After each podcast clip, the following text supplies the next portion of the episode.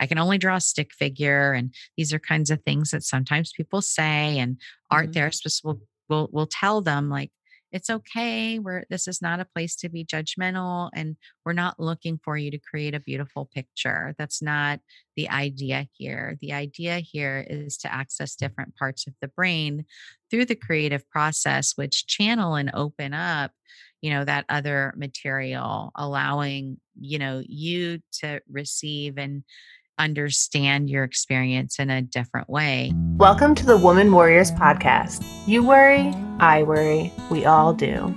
If you're paying attention to the world today, there's a lot for women to feel worried and anxious about.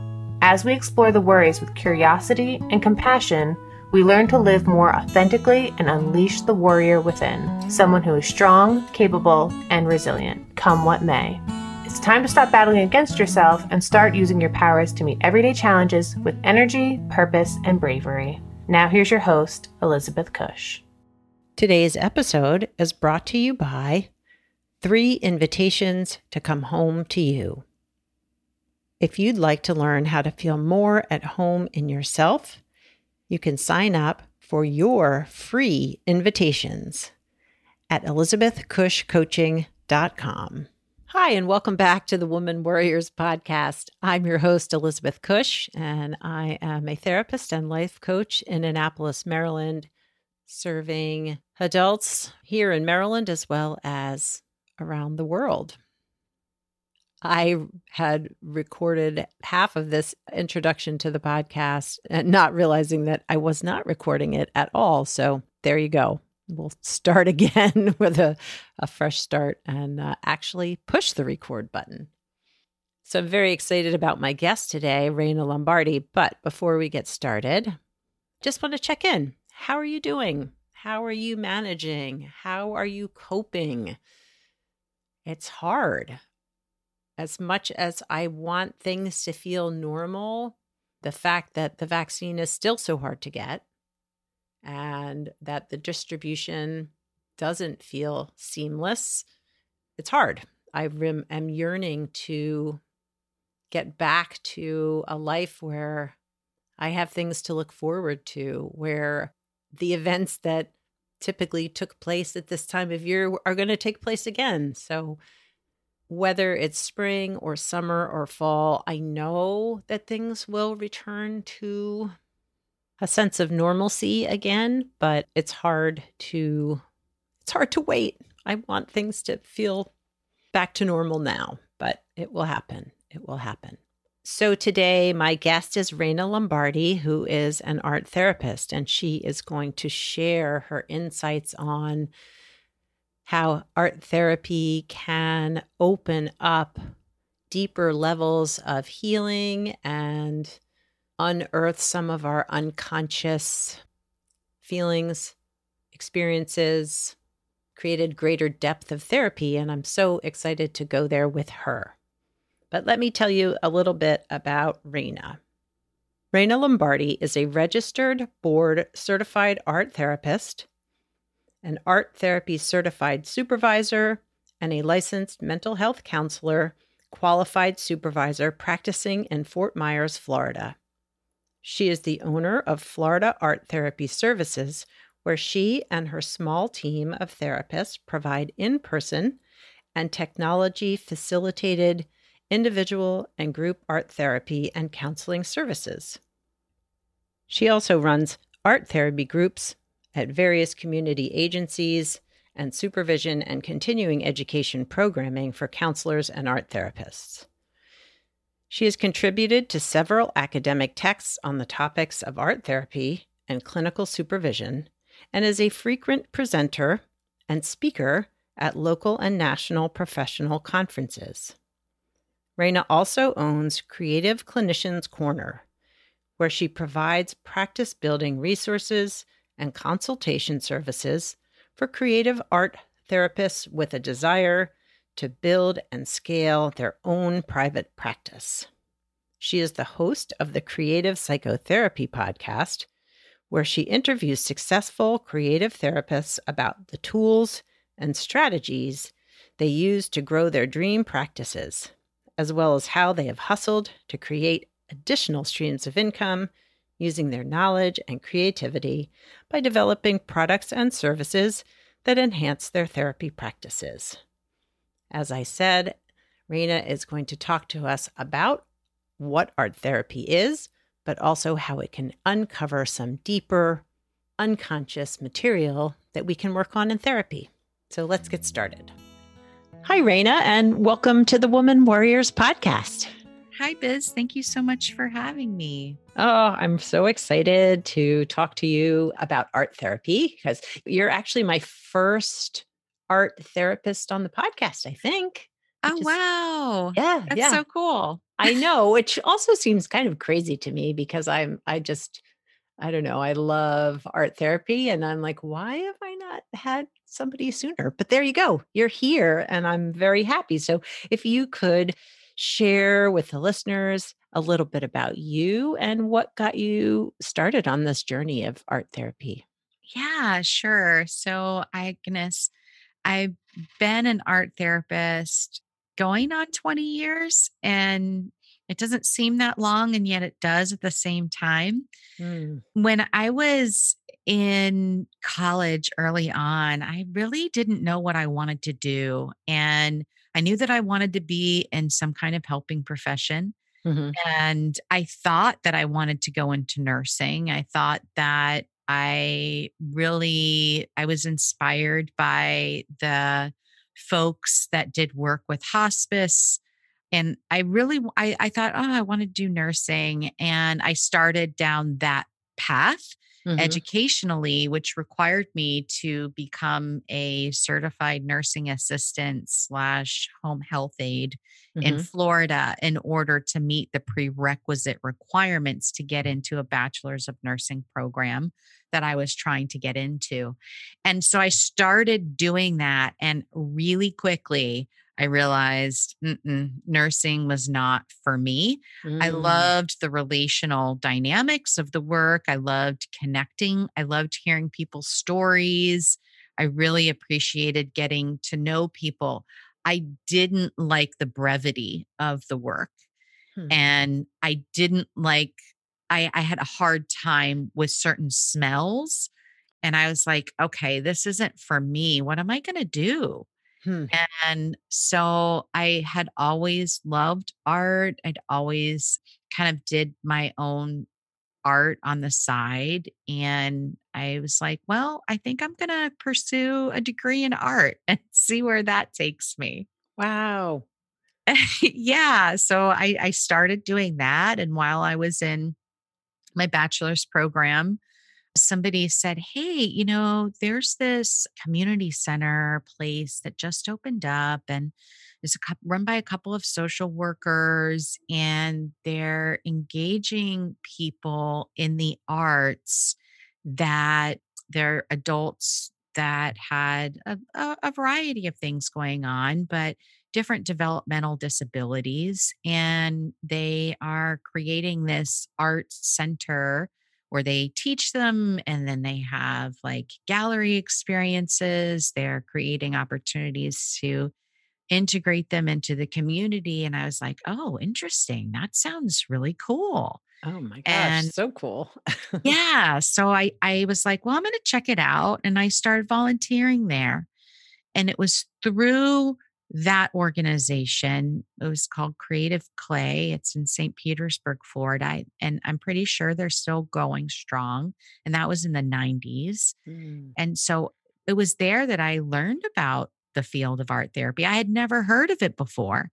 And I was like, oh my gosh, this sounds perfect for me. I want to do something where I can really develop a relationship with people. I want to do something where I'm bringing in the arts. And yeah, and it was like a, a perfect marriage. So I mm. started pursuing what I needed to do to do that.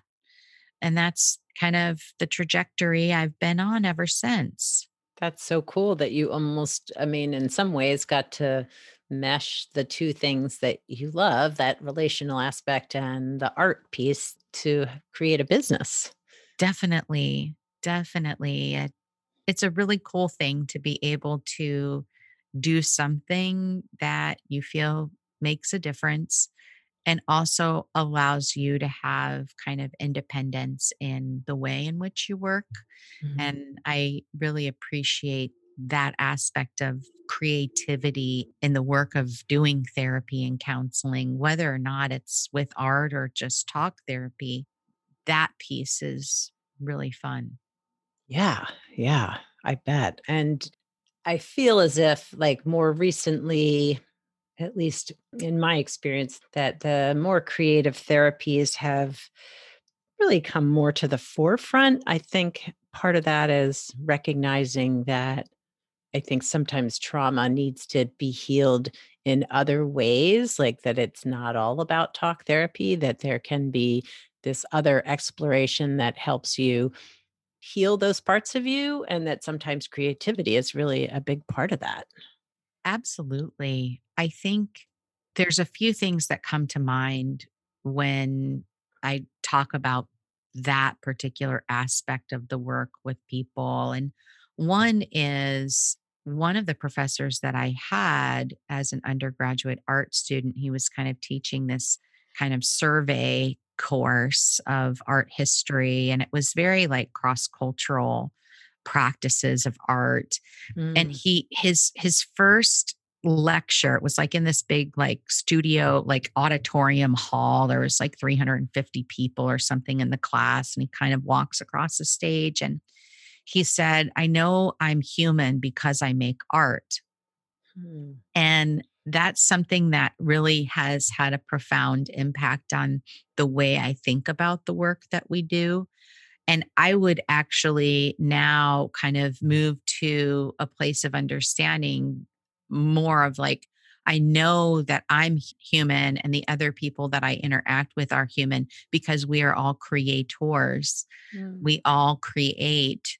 And the way we make art is very, very different, but we all are in a process of creating. And it, it's through creation that we experience meaning making in our lives. And it's the meaning making that becomes transformative in our experience and how we integrate life's challenges and pains and hurts and traumas. So, yeah. Yeah. Yeah. And I feel like the creative processes and body work and some of the more, I guess, integrative therapies can bring forth a much more, uh, some of the more unconscious material that's mm-hmm. there mm-hmm. But how do you see that unfolding with the clients that you work with? I think absolutely. It doesn't seem to in in my experience where I ended up going to school is a, a program called Lesley University and mm. their program is about the integrative process and they specialize in expressive arts therapies and really looking at something called intermodal transfer, where we're not just looking at, okay, we're doing art, we're making a picture, and that's it. But okay, now that we've made art, can we go a little bit further? Is there some writing that we can do in response to the art? Now that we've done the writing, is there something else that you gained out of that? And can we now put that back into a visual piece? Or can we put that into a body movement, a shape that you can hold or, you know, take up space within physical space hmm. that you're in or can we put that into a rhythm? Hmm. Is there a rhythm that really matches that experience and what that was like, a tone? So we're looking at all of the different creative aspects of our experience and how we express ourselves. And in each layer we're going back into like the sensory experience you know is there a sense of something that you feel in your body? Can you notice it? Where where are you getting stuck in your body? Or the, where are you holding tension in your body? And what does that look like? And what does that sound like? And it's through all of those processes that it takes us on a depth journey mm-hmm. that leads us to that unconscious material that you're talking about which when we can bring it forth that you know people go oh wow like I just have this like aha moment. I'm seeing things in a new way. I'm understanding my experience in a new way. And now I can hold that in a different way where it's not so painful or difficult. Mm. It doesn't always happen in that way. You know, some people are like ripe for that and they're ready. They're like, yeah, let me dive in. I, that's what I want to do. I just love that part.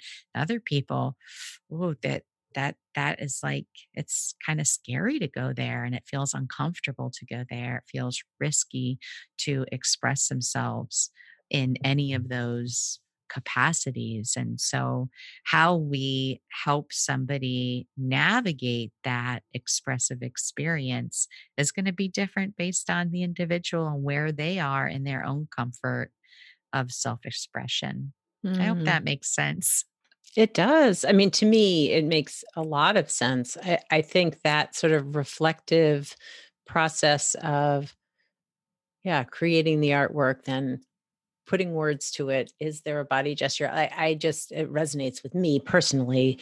Uh, uh, some of the work that I do, my own healing work uh, yeah. in, in groups that has really opened up a whole lot for me personally. And it's just amazing what you can uncover or what comes to the surface that you know maybe you weren't aware of right it, i mean in a way if we look at like the work of jung and and really talks about that collective unconscious and you know there's a sense of knowing there's always a sense of knowing that lies within it's just we may be blind to it if mm-hmm. we're not ready to hear what it has to say but i think that all of us have what is needed to heal ourselves mm-hmm. if we're willing to you know look for it and excavate it and hear it and sit with it and not judge it and you know be willing to take those risks of exploring and doing something that feels a little bit uncomfortable or childish or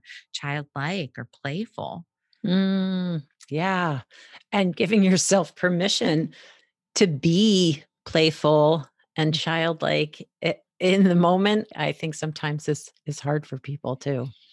Yeah. Oh my gosh yeah well it's been it's it's kind of been adulted out of us right. It's so true.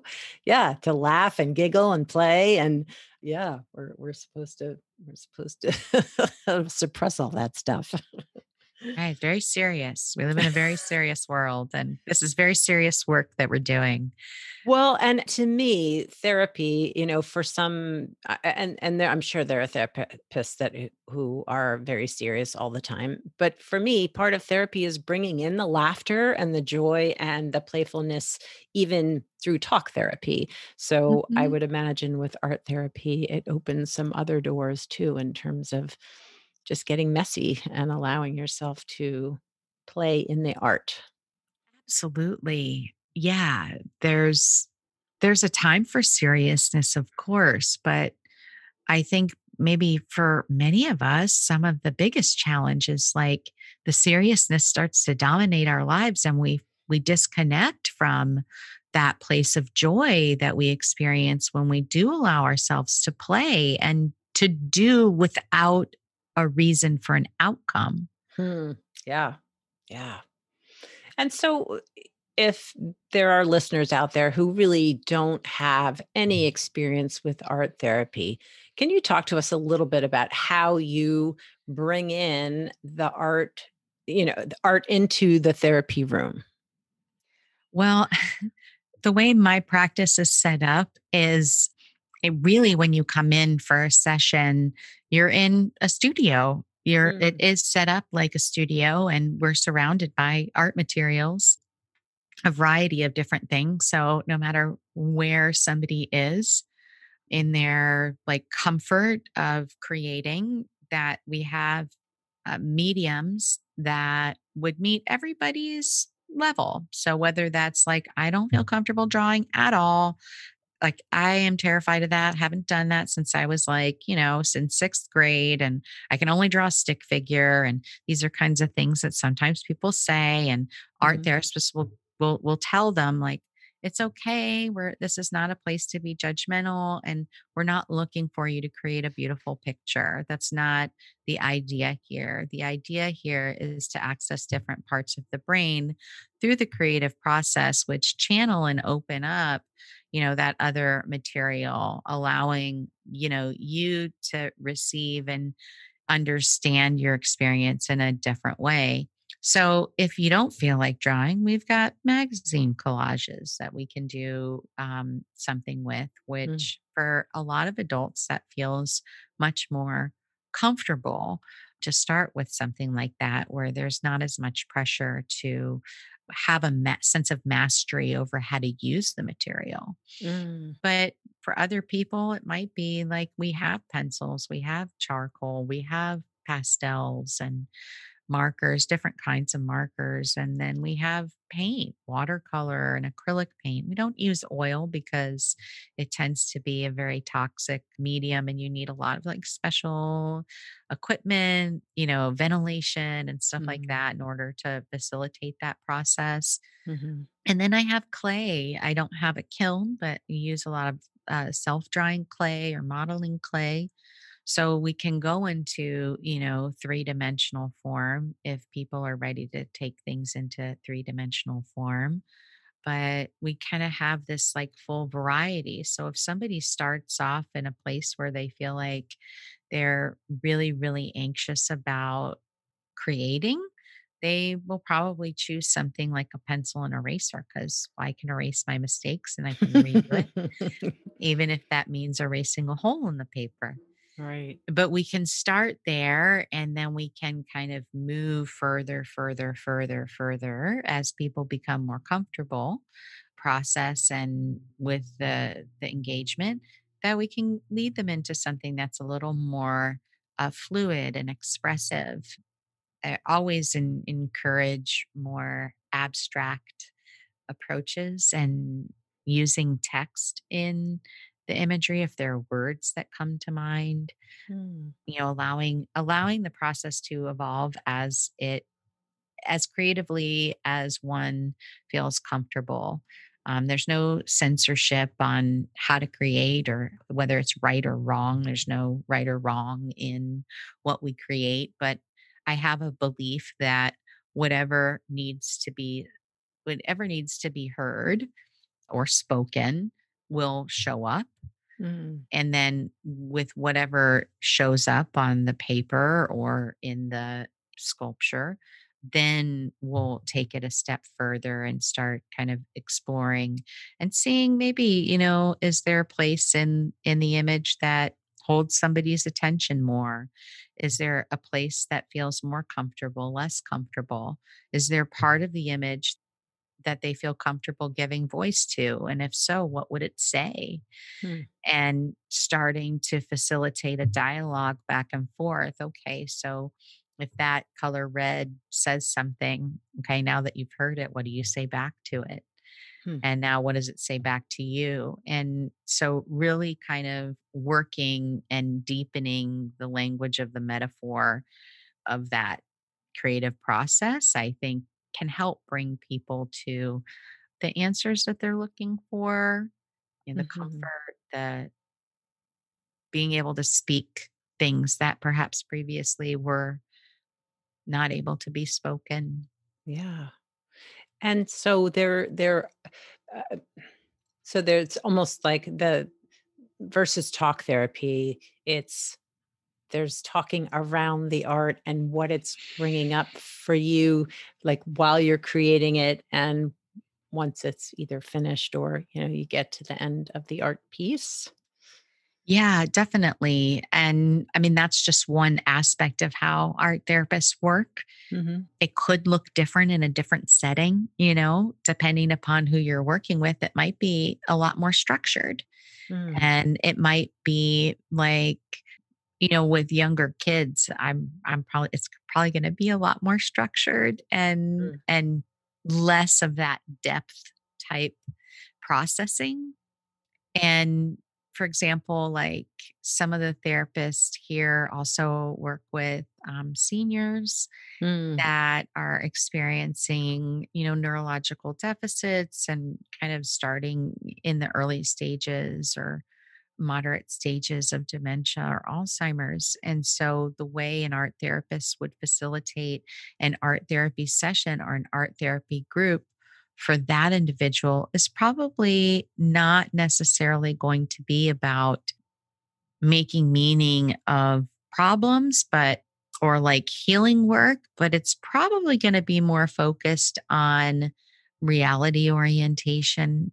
Can we help through the creative process to bring somebody into this reality right now and allow them to engage with the people around them in a now perspective where they're they're oriented to the here and now or they are able to access memories and create something that captures and holds their memory of an important experience in their life Hmm. that they can leave behind to their loved ones.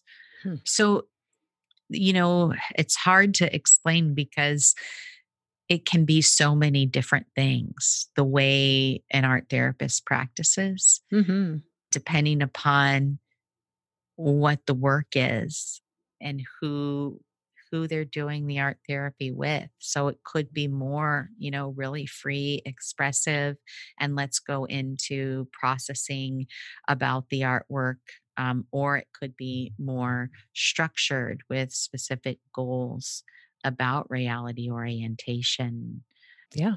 Yeah.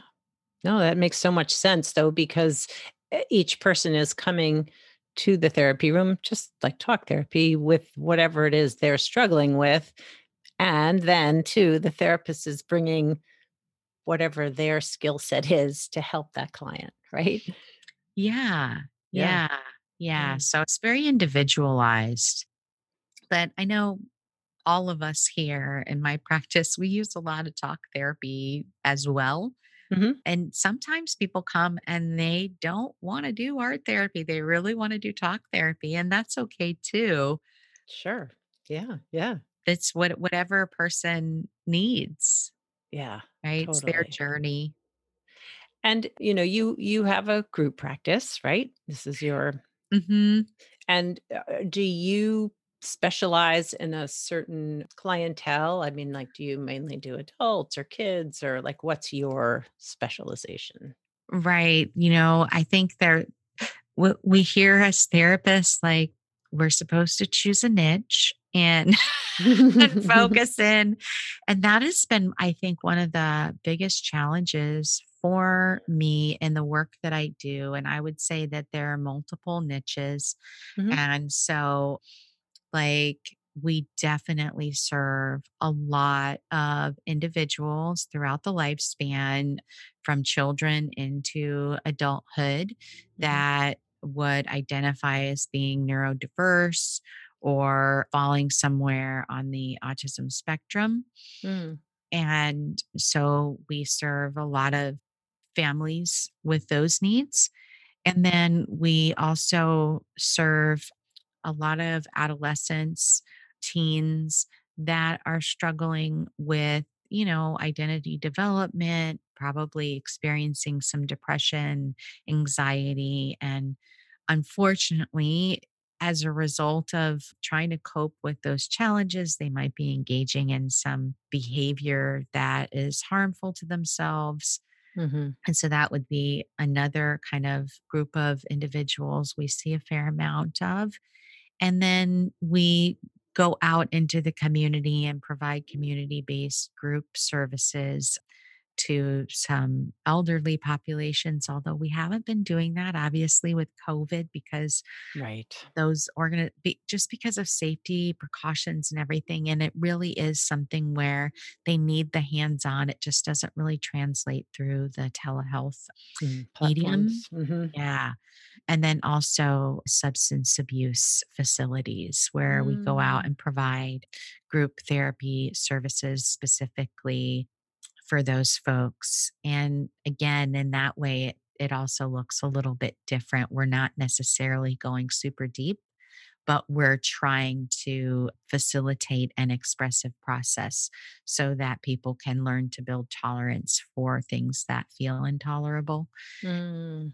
And so uh, they always say, Gosh, you always ask us to do such hard things. and I I don't necessarily think they're hard things, but if you've spent a long time, uh, you know, a large significant portion of your lifetime avoiding feeling anything, then yeah, asking somebody to express an emotional experience on paper is hard. oh, I bet. I bet. Well, yeah, it's like you're suddenly asking them to unearth these things that they've worked really hard not to unearth, right? Right. Right. Yeah. Yeah. Yeah. Although to me somehow, and I'm sure this is not true for everyone, but that that artwork might be a safer place to allow those things to come forward because it could be more abstract and you know it's just the feeling doesn't have to be like i'm feeling scared or i'm whatever i'm feeling socially anxious right now you don't have Mhm. to necessarily put a name to whatever it is that's coming up and that you're creating artwork around Yeah, I think that's like the beauty of the creative process, whatever, you know, whatever medium somebody decides to express themselves in, whether it's music or or drama or mu- movement or or fine art or poetry is we we have the capacity to reveal that which is extraordinarily painful. And through metaphor and artistic language we're able to keep what needs to be concealed concealed Mm. so it's like a simultaneous uh, dialectic if you will of being able to reveal and conceal at the same time Hmm. Interesting. That's a neat way to look at it. Yeah.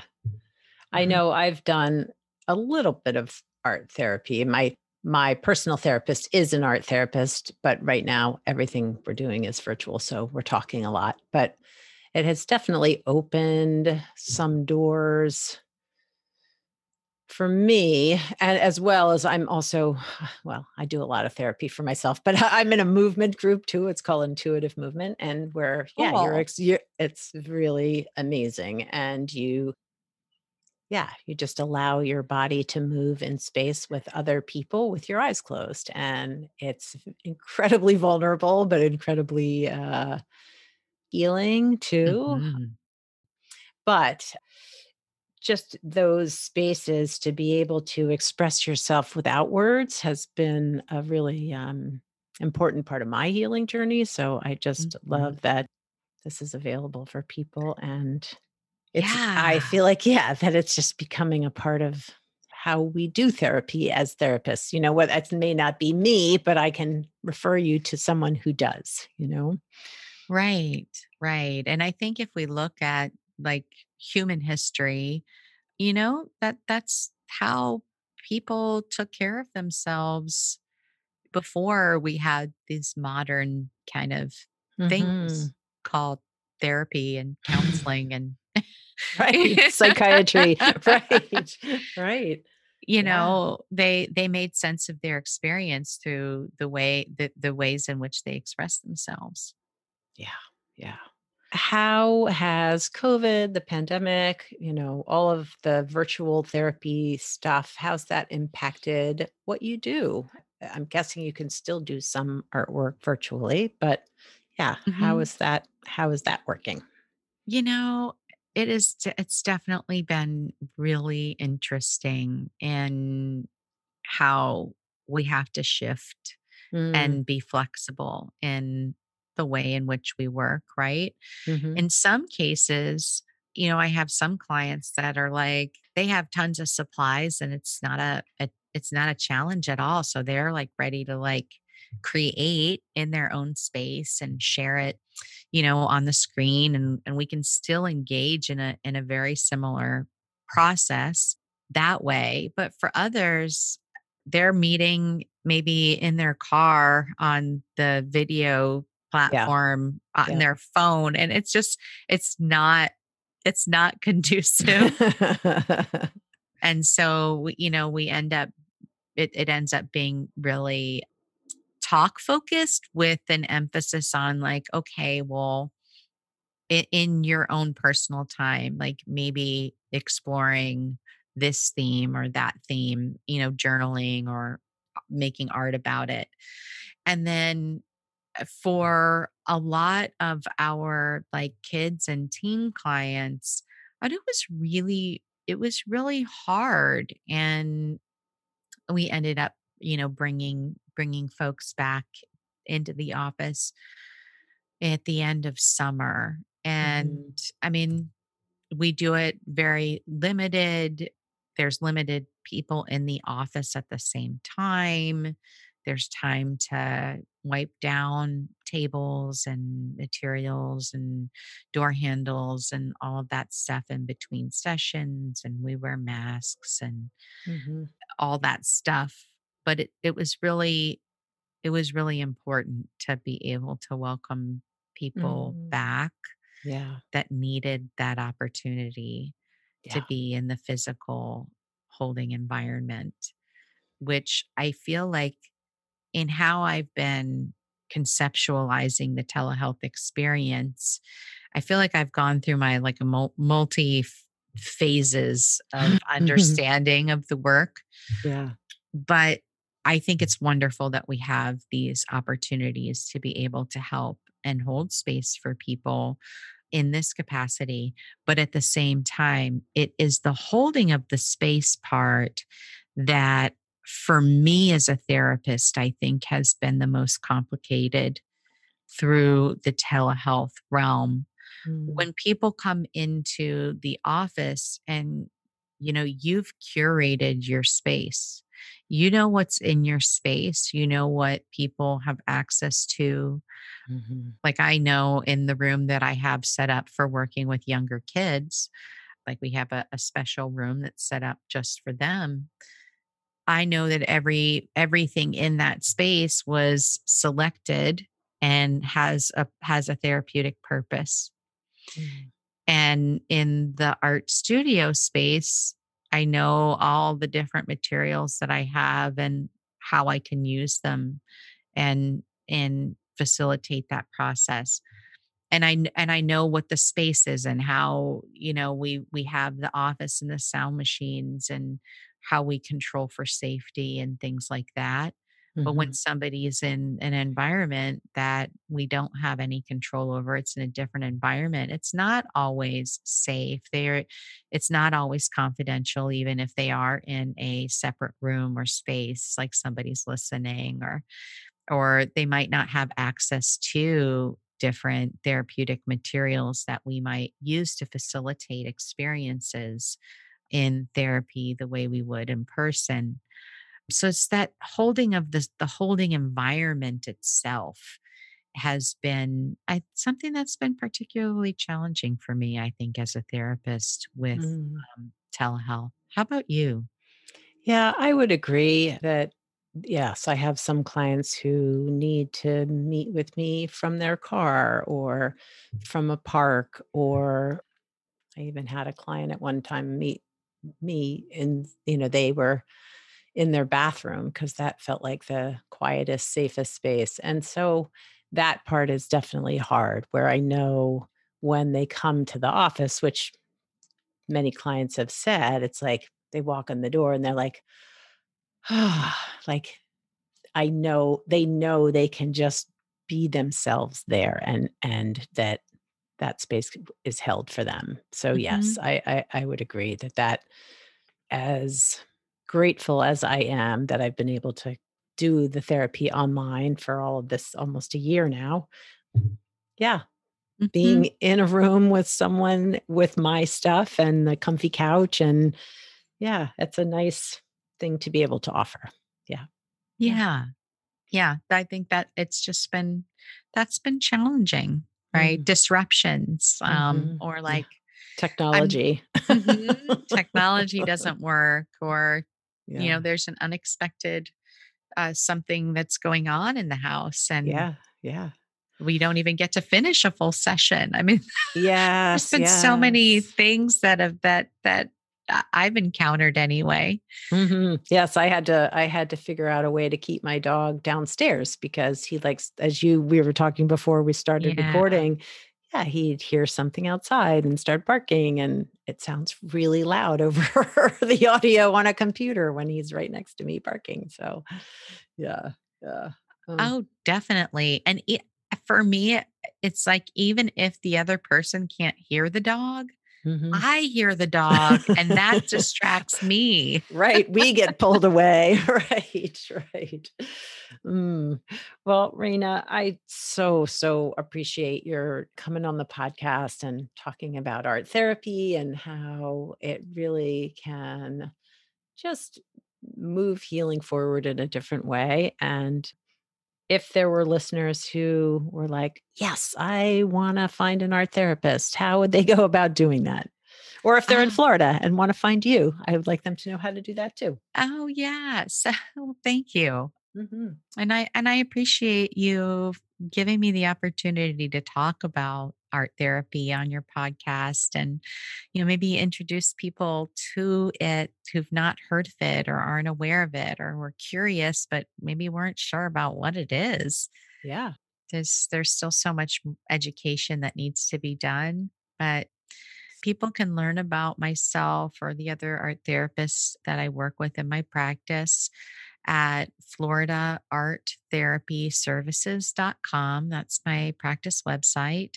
Mm-hmm. And for folks that are looking, maybe they're in a different area, um, if they're looking for an art therapist, they can go to the Art Therapy Credentials Board website, which is atcb.org, mm-hmm. and they mm-hmm. can look up credentialed art therapy folks there and I think they have their contact information, like either an email or maybe it's their business phone number or something that they can, you know, contact contact them. Cool. Yeah. And you also have a podcast for art therapists, right? Yeah, so my my podcast uh, really focuses on all the creative modalities that people utilize in therapy, and so because I'm an art therapist, I know a lot of art therapists. So I tend to have maybe maybe there's a greater percentage of art therapists that are featured on the show, but it's called the Creative Psychotherapist Podcast, and I've had a number of therapists that aren't necessarily, say, an art therapist or a music therapist or a drama therapist or a psychodramatist, but they are a licensed mental health professional in some capacity that uses or utilizes the creative process in their work. I today, um, the podcast that was released is with a really, really incredible therapist named Robert uh, Neimeyer, who is really influential in the work of grief and loss. Mm. And like, he's not an art therapist or an expressive therapist, but he really believes in that work in terms of the healing process when it comes to grief. And he's a poet. And so there's other people on the podcast that aren't art therapists, but they're cool. passionate about creativity and the work that we do. Nice, nice. And I will provide uh, links in the show notes to the resources, your website, and uh, the art therapy board. So very cool. Well, thanks again, Raina. I really enjoyed our conversation and uh, getting to know your work a little bit better. I appreciated the opportunity to talk with you today, Biz. Thank you so much. This week's episode is brought to you by three invitations to come home to you. We all have different parts or voices we hear that can influence how we act, how we feel, and how we engage with the world. When we can get curious and learn more about all of our parts with compassion, we begin to feel more at home in ourselves. I'd like to invite you to explore some of your parts with the three invitations to come home to you. When you sign up, you'll gain access to the prompts that will be your guide to help you get to know you and your parts a little bit better. To get access to your prompts and find out more about working one on one with me, go to elizabethcushcoaching.com. Well, I really enjoyed that conversation with Raina. She is so well versed and educated around art therapy and other creative practices. And it's just a joy to talk to other clinicians who are so invested in the work that they do and love it and want to share about it.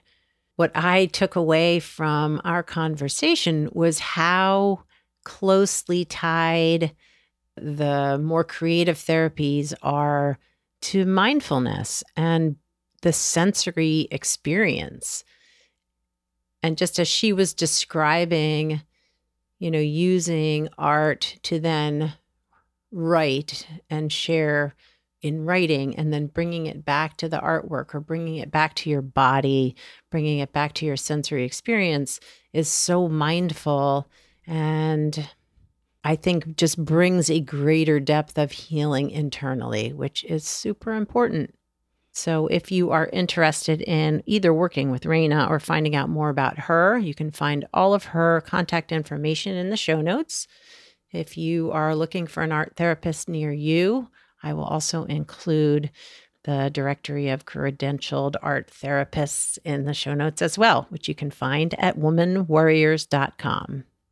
I hope you all will explore your creative side this week, whether it's through journaling or artwork or movement or just tuning into your body.